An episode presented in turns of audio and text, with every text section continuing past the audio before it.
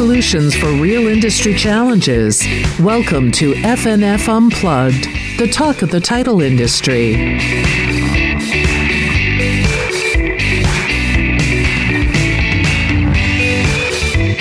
Thank you, Krista Christensen, for joining us at FNF Unplugged. You know, with your role as manager of cyber and wire strategies with the FNF family of companies, I know how busy you have been. So I really appreciate your time and talent today. Linda, it is great to be here. I am glad to share whatever expertise and information I have to, um, you know, help everyone get through this. You know, there seems to be some confusion or or misunderstanding about wires. I don't know if it's the word or the concept. What does wire fraud really cover or encompass? Well, wire fraud is just a very broad term for anyone who uses a telephone call or electronic communication in efforts to defraud someone that ultimately and they're using that how they're trying to defraud someone is by use of an outgoing wire. So that's really what it means. So basically it is when someone, a fraudster, intentionally devises a scheme to defraud another person out of money and they use it by providing wire instructions. What types of funds, meaning, you know, our hard-earned money as consumers, are being targeted by these fraudsters? Fraudsters are after all sorts of money in a whole bunch of realms, right? But what we're going to limit it to here, or at least what I'm going to limit it to here, is real estate transactions. And in real estate transactions, really all money is up for grabs. Okay. So they will go after sellers' proceeds. They will go after payoff funds if we're paying off a lender in a transaction. They'll go after real estate brokers' commissions, attorney fees, things of that nature. But the most often, what the fraudsters are going after are buyers' closing funds. So that's the money that a buyer brings to the table or to the closing so that they can actually purchase the property. This money can come from the sale of another home. Let's say if they're selling at the same time they're buying a new property, or it could be money that they've spent years to save up and then with the entire intention of using that to purchase a new property. So, why do you think they're the target? Why are they the target? Why are consumers the target? Well, quite honestly, they are the most difficult for those of us within the real estate settlement service aspect to get in contact with, and they are the most vulnerable. They tend to be one offs. You know, it's not like people are going around and purchasing properties every single day or even every other year. It typically is a, you know, maybe their very first purchase or the last time was seven to 10 years ago. Because of all of that, they don't necessarily know all the nuances of what occurs during a closing, and the fraudsters are going after that. So, for example, they don't necessarily understand that escrow settlement service company, title company will never ask for closing funds before final figures have been provided from the lender if there is one. And that typically is between, you know, 72 to 48 hours before a scheduled closing, things of that nature. So unfortunately, fraud and vulnerability go hand in hand. Yes. And that's a shame. Are you seeing these thieves take advantage of this pandemic? Yes, they are. They are doing it in a in a couple of different ways. But one thing to remember about these fraudsters is they are highly adaptive to the new situation. So anytime they have something that they can jump on that people are going to believe they are going to use. And in this case, quite honestly, all they have to do is say, mention COVID within an email communication or even a text message or a phone call and say, due to COVID, our procedures are changing. This is what you need to do. And people aren't even going to question it. So that is what we are seeing. We are seeing the fraudsters go after the intended victims earlier in a transaction, especially if it is a buyer's. And when I say earlier, I mean they are at times asking for all final closing costs to be sent to the settlement agent within, you know, a couple days of the file being opened. Right? That is not typical. That very rarely will that ever happen. But that is what the fraudsters are doing and they are saying that they need to and that it must be in the form of a wire due to COVID. Now, this is something for everyone to remember is there are variation of ways that funds can be brought into a closing. There are a couple states where based on the amount at issue, you may require a wire. somewhere off the top of my head, Illinois, Indiana, and Ohio. But most every other state, you can bring in a cashier's check to represent your closing funds.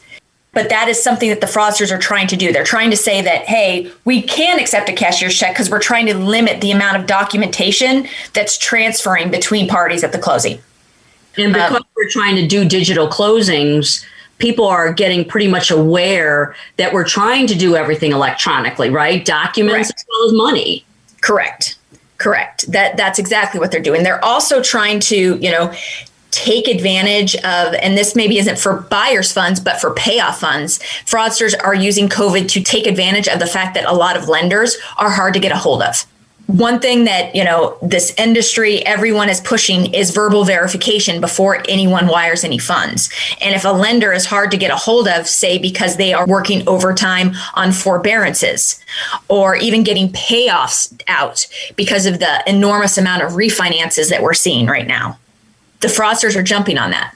So we all as an industry need to be aware that there's always time to step back and breathe any of these communications that say funds must be wired immediately that should be your your clue right there that something is wrong. And that is when you should pick up the telephone and using a known trusted number that you verified outside of electronic communications you should call that settlement agent or the intended recipient of those funds and verify where you're sending that money so do it the old fashioned way. Pick up the phone, right? Yeah, it's amazing how something created in 1876 can actually solve today's crime.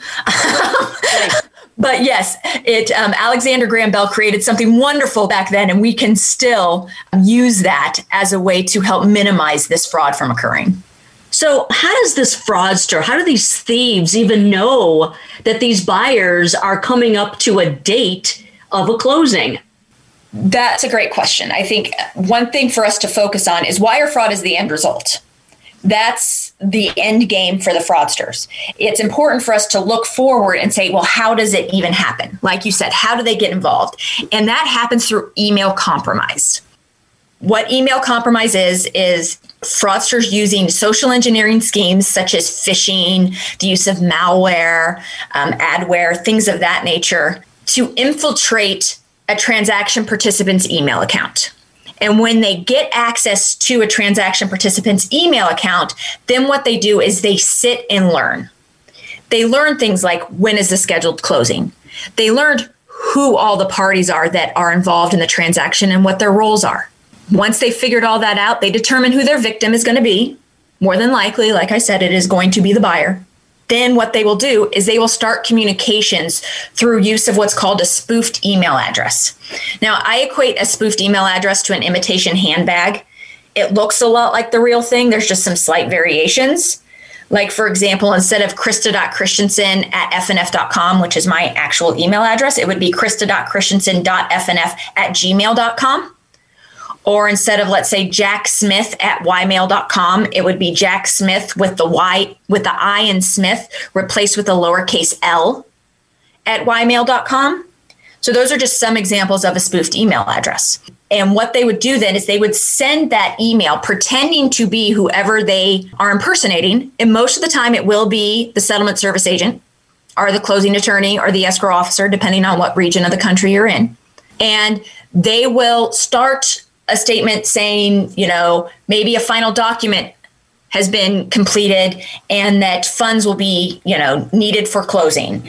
They might say something completely unrelated to funds at all to start the communication, such as something regarding something that showed up on the title work and was presented to all the transaction participants, something along those lines. The whole purpose of the email is to get the intended victim to respond to that communication so they get sucked in. Because as soon as someone gets sucked into a communication, they start overlooking red flags such as you know grammatical issues such as incorrect domain email domains and email addresses being used things of that nature. Um, and eventually the fraudsters will then provide fraudulent wire instructions to the victim.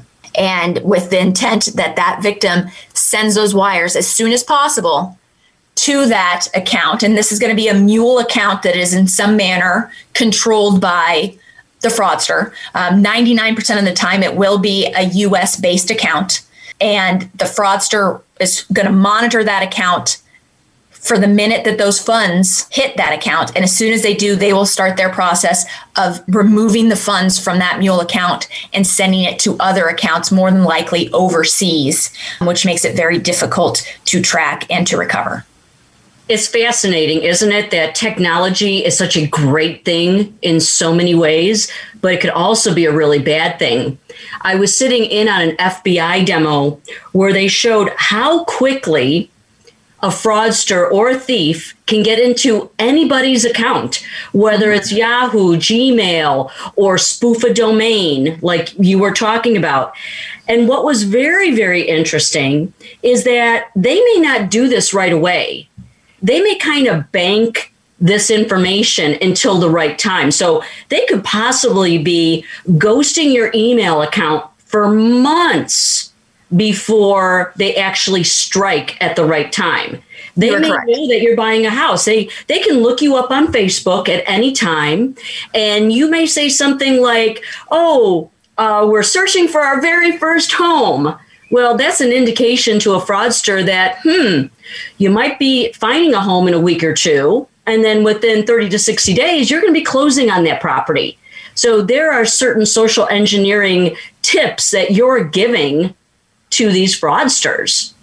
You are exactly right. We provide a lot of information to people that use it for nefarious reasons without meaning to. But that's just it's an unfortunate side effect of the internet of social you know platforms things of that nature and it is important to realize that anything you put out there can be used against you Absolutely. And even uh, your search mechanisms. Let's say I'm searching for that perfect pair of shoes and isn't it amazing how the next little pop up ad on Facebook or Instagram is that pair of shoes? So mm-hmm. that type of technology is being used in a bad way versus a positive way or for, you know, simple advertising.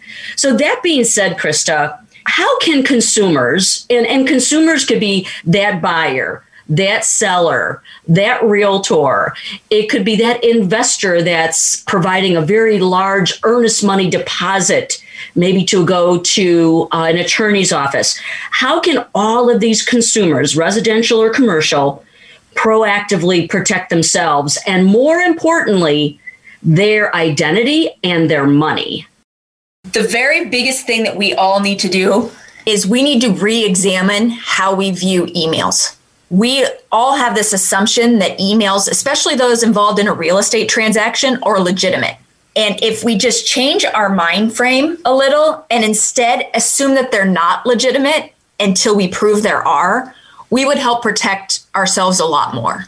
You would find some red flags. You would, for example, one thing you would do is if you saw an email purportedly from me as, you know, the settlement agent and you are the buyer, if you paid attention and really looked at that email address that it was sending to, that could be a big clue whether or not it's really me or not. One of the things the fraudsters take advantage of is the fact that most of us are reading emails off of a smart device. So when you read an email off a smart device, you actually do not see the email address of the sender. You just see the name of whoever purportedly is sending it to you. So that's a contact name spoof. They can just make anyone's name show up under any email address and they're using that. So just rem- you know certain little tips. If you're using your phone or let's say your iPad to read emails, click on the name that purportedly sent it until it highlights blue and then click it again and then another f- window will show up on your iPhone or your iPad. That window will show the email address that it purported to send to. So for most spoofing examples, that would be enough for you to recognize, okay, yes, this really did come from Krista.Christensen at fnf.com. This is really her. We're looking at somebody's life savings, possibly. We're looking at monies that they've saved up months and months, if not years. And in one bad click, they could possibly lose everything. Right. And and so that's one thing. We need to stop assuming emails are legitimate.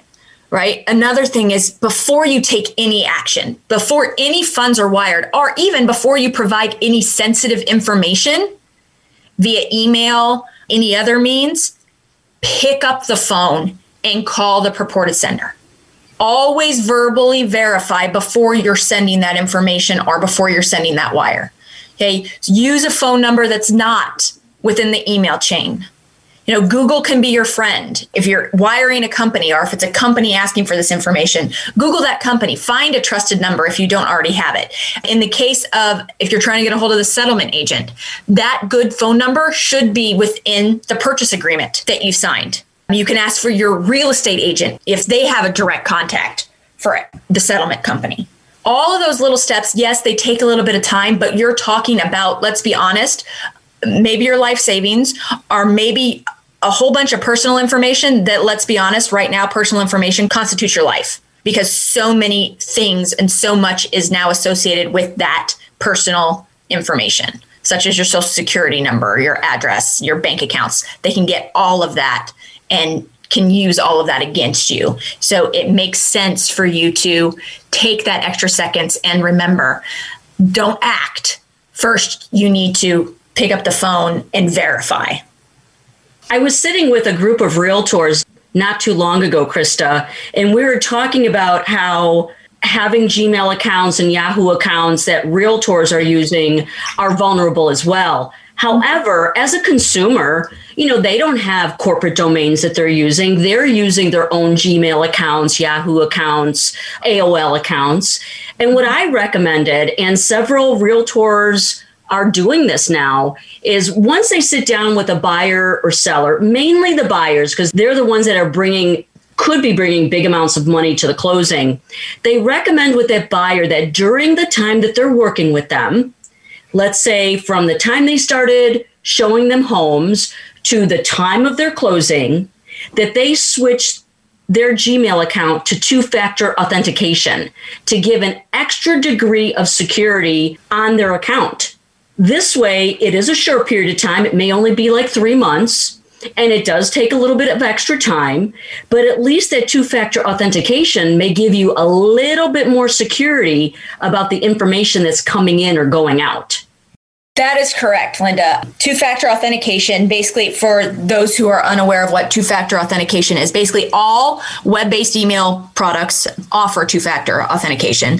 And what it is, is basically anytime you log into your email account from an unknown IP address, which is like a geographic location from where the internet signal is coming from and originating, or an unknown device. When you enter in your you know, login information, so your username and your password, before it lets you in, it's going to send a six digit code to the mobile device that's attached to the email account in question and it's going to require you enter that code before you can gain access into the email account. What that does is that stops outside influence from being able to access the account because they would have to they would have had to clone your phone to be able to do that. And to do so, they would have had to be in close proximity. Is it impossible? No, but it's extremely difficult to do. And more often than not, these fraudsters are actually overseas. So that likelihood is very minimal. But I would go a step further, Linda, and just due to the fact that most people have bank accounts and things of that nature tied to their email accounts, I would say if you don't already have multi factor authentication or MFA enabled on your email accounts, you should do it immediately and you should keep it that way. It's not that much restrictive once you've done it once, you're fine. Even if you get a new device, you have to do it it is not overly cumbersome for the amount of peace of mind that it can provide you. I would say in addition to that, just as all email providers have, you know, MFA capabilities, they also all have what's called email rules that you can manipulate and you can you can create for your account. You do have to be on a desktop to do so, but I would recommend everyone listening to every once in a while check your email rules and make sure that there's not something there that you didn't create yourself. You can Google how to do it based on whatever your email provider is, and that'll give you the steps on how to look up the email rule, and then you can can see and access it and all of that fun stuff. But the reason why that's so important is because email rules survive password changes.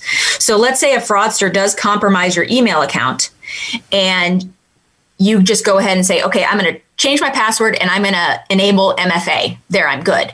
Well, if the fraudsters, while they had access to your email account, if they set up what's called an auto forward rule, they could still see everything that's going in and out of your email account. And they still have an open book to everything. Because what that auto forward does is it just auto forwards everything that is into the account as well as what's coming out of the account. And they can direct it to a specific email account that they have complete control over. That is just crazy. I would think in this day and age there'd be some sort of insurance that we can rely on. Is there any type of insurance, whether you're a company or a settlement agent or an attorney or realtor, or even any insurance for an individual that we can rely on? For those within the industry, so settlement agents, closing attorneys, real estate agents, we all are required to have some sort of errors and omissions insurance policy. Could be called something different based on your actual you know position and what you are but typically this type of fraud is not covered by the standard insurance policies i'm saying typically because everyone is written differently and you need to look at the actual words within the insurance policy as to what is covered and what isn't Typically, these fall within either a crime policy, a social engineering policy, something along those lines. So you can look into those. If you don't already have them, I encourage you to look into them.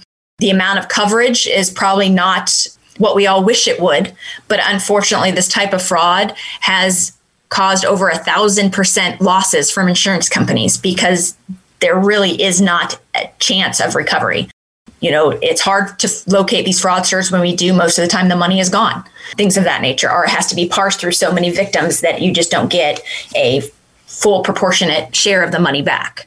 For an individual, there unfortunately isn't an insurance for this.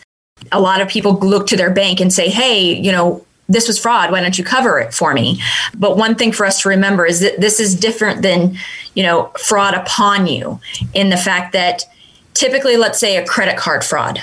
The fraudster gains your credit card information and then charges a whole bunch of stuff that you didn't actually ever order on your account, right? You find out about it and you submit it to your bank and they reimburse you for the funds that that fraudster was out. Okay, in that case, it was the fraud who initiated the charges.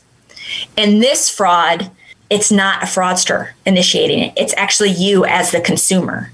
So the bank has a right to rely on actions that you take as an account holder, and they go ahead and approve that wire and send it out at your request. So the banks aren't going to reimburse for this type of of loss and there's no type of insurance carrier or insurance provider for individuals as the fact that determining the you know, underwriting procedures for it is just impossible because of the lack of recovery Thank you, Krista, for that unfortunately eye opening response. So, if there comes a time when you think the worst has happened, maybe you think you clicked a fraudulent link, you think you provided information to somebody you shouldn't have, or maybe just the those hairs on the back of your neck go up. What should you do? Well, and it depends on what it is. If you received a phishing email, which is, you know, an email that, let's be honest, we all have Amazon, right? I don't think, I don't know how you got through 2020 without Amazon, quite honestly. Um, more than likely, you've received an email that looks like it came from Amazon. The big phishing emails right now are Amazon and Apple related. And you'll get an email that says that they need you to update your information. And if you click on this link, it would take you to a website that looks like it's Amazon. And if you entered your credentials or your information, you actually just gave that all to the fraudster and not actually Amazon. So if that happened, you should obviously change your passwords everywhere. You should also check your credit bureaus, let them know so they can put that on notice. If you've actually lost money, you file a complaint for these types of internet frauds and crimes at the Internet Crime Complaint Center, which is ic3.gov. That's the website. It's part of the FBI. Think of it as kind of their intake process for all internet based crimes. You can also go to the local police department if you, in fact, were a victim. As it relates to a real estate transaction, if you received funds you know, if you received communication that you find out was spoofing, was fraudulent, you should notify the settlement agent, your real estate agent that's involved in the transaction, so that everyone is made aware and you guys can dictate how to move forward in the transaction. If you fall victim to a wire fraud, as part of a real estate transaction, the very first thing you should do is contact your bank and issue a recall due to fraud. That is the very first step you should take. Then, while you're talking to the bank, you should ask them to reach out to the receiving bank and request a freeze of that account that it was intended to go into. So don't be embarrassed. Don't keep it quiet. Pick up the phone right away. Correct. Time is of the essence. When we first started seeing a large number of these matters several years ago, it took the fraudsters about 36 to 48 hours after the money was wired from the victim account into the mule account before they could start siphoning it off. Now they are starting to siphon off those funds in less than 24 hours. So time is of the essence. So as soon as you realize that there a fraud has occurred, you need to pick up the phone, call your bank or the banking institution wherever the sender was, issue that recall, make sure you do say that it's due to fraud ask them to freeze the recipient account, then notify everyone else, like your real estate agent, settlement agent, in the transaction, so that they're see if there's any additional steps they can take. Then you should also go ahead and file that IC3 complaint, like I mentioned. And I encourage everyone to print it off before they sent it off, because, like I said, it's an intake process. So you're not going to get a response back. So I encourage people to submit it, print it off, then take it to local authorities, whether it be the local police department, especially if they have a cyber crimes division, the local FBI field office, or even Secret Service handles these types of matter. Get it in front of someone because the FBI does have what's called a recovery asset team that also helps try and freeze domestic accounts when this type of fraud is occurring. Krista, great having you here at FNF Unplugged today. Thank you very much for having me. If you have questions, comments, or would like us to feature a specific topic, email fnfeducation at fnf.com.